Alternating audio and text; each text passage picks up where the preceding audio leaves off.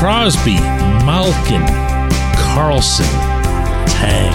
Am I greedy to want one more mega superstar in that mix for the opening game tomorrow night? Good morning to you. Good Monday morning. I'm Dejan Kovacevic of DK Pittsburgh Sports, and this is Daily Shot of Penguins. It comes your way bright and early every weekday. If you're into football and or baseball, I also offer daily shots of Steelers and Pirates in the same place that you found this. There's a practice this morning at PPG Paints Arena at 11 a.m. That'll be the last full workout the team will have in advance of the season opener tomorrow against the Blackhawks. That's an 8 p.m. faceoff. It'll actually be a little bit after that. It's an ESPN game. It's the NHL debut of Connor Bedard. It's the Pittsburgh debut of Erik Karlsson. It's yet another year of Sid and Gino and Letang. And something's missing. Something's still missing. I was at uh, the preseason game the other night against Detroit. And as I was heading up to the press box, I noticed that the Penguins were playing their soccer game, the pregame soccer game that all the hockey teams do now in an area that was well away from their previous one. And the reason for that is there's now a a big new club for the suite holders that displaced them. And so management apparently not even having been aware of this that the players used this area for soccer because it's not really much of an area carved out a new spot for them and it was over by this one external garage well, the external garage used to be where Mario and Natalie parked. Uh, Mario would bring his vehicle right inside because you know what? If you owned the team, you would too. Okay. and it was pretty convenient. Park right by the elevator that would take you up to where the owner's box was. And that was just given away. And that doesn't necessarily mean anything. So I don't want to make a big deal out of that in and of itself. But there remains no firm sign of whatever it would take, whatever reconciliation would be required, whatever renewed focus or enthusiasm on 66's part would be required to get him back but he's got to come back. When the Lemieux Foundation conducted Mario's fantasy camp earlier in this calendar year, one bridge was crossed with the camp being held in part at PPG Paints Arena.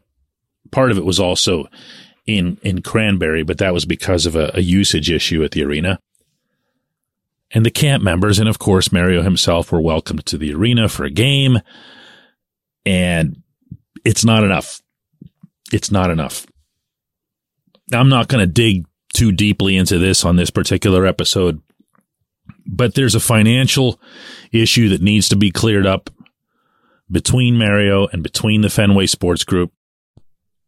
And that's got to happen. I'm not going to sit here and advocate for one or the other because I'm not familiar with the money aspects of this.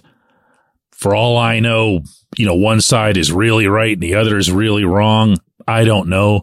Honestly, I don't care. Both sides have plenty enough money where they should be able to work this out, but work it out. We are talking about a man who wasn't just everything that he was as a player wasn't just everything that he was as the owner. Mario Lemieux is the Pittsburgh Penguins. Okay.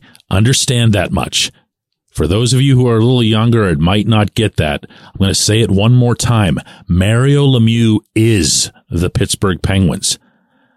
That place and this coming season are not going to be what they could be without Mario's presence he doesn't need to be making decisions. He doesn't need to show up for boardroom meetings for whatever small percentage of the franchise he still holds or anything goofy like that. Needs to be seen, needs to wave to the crowd.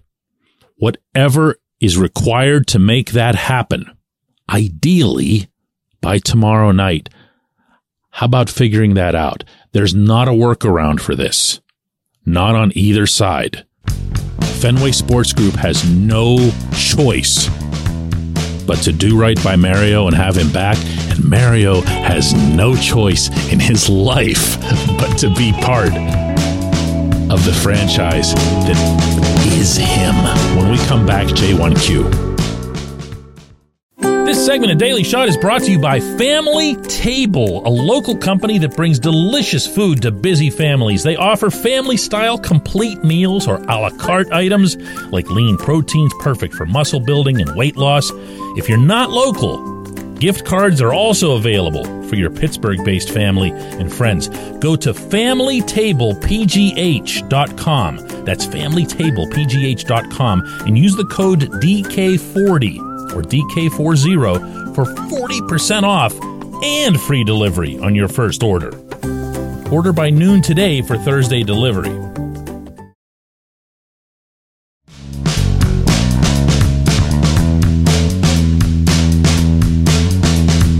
Today's J1Q comes from Evan McLaren, who says, Hi from Norway, DK. Wondering if you have any reaction to the news about Kevin Constantine's indefinite suspension from the WHL. Or maybe you've commented on it already and I missed it. No, you didn't miss it, Evan. I, I've been taking my time and getting to that story, meaning reading up on it as much as I can, and was distracted with, you know, all the regular stuff that I do.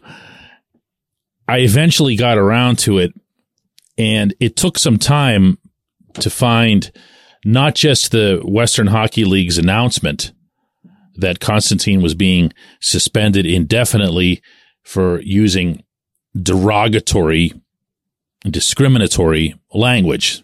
That was the phrasing that they applied. But then Ryan Kennedy of the Hockey News reported, and no one's taken issue with this report, that what Constantine used, in fact, was a racial slur. I don't want to sit here and jump on a soapbox and state what should be really, really, really obvious to everyone in the year 2023 that racial slurs are kind of not okay for anyone in any walk of life. But when you're talking about someone who's leading young men or young women in organized athletics, you're talking about someone who's supposed to present an actual role model that term role model gets overused um, in my experience, especially as it relates to sports. Someone's a great player, so they say automatically, oh, yeah, you got to be a great role model. Well, not necessarily. You know, you're just a player. But when you're leading people, if you're the captain of the team or you're the coach of the team, that's different.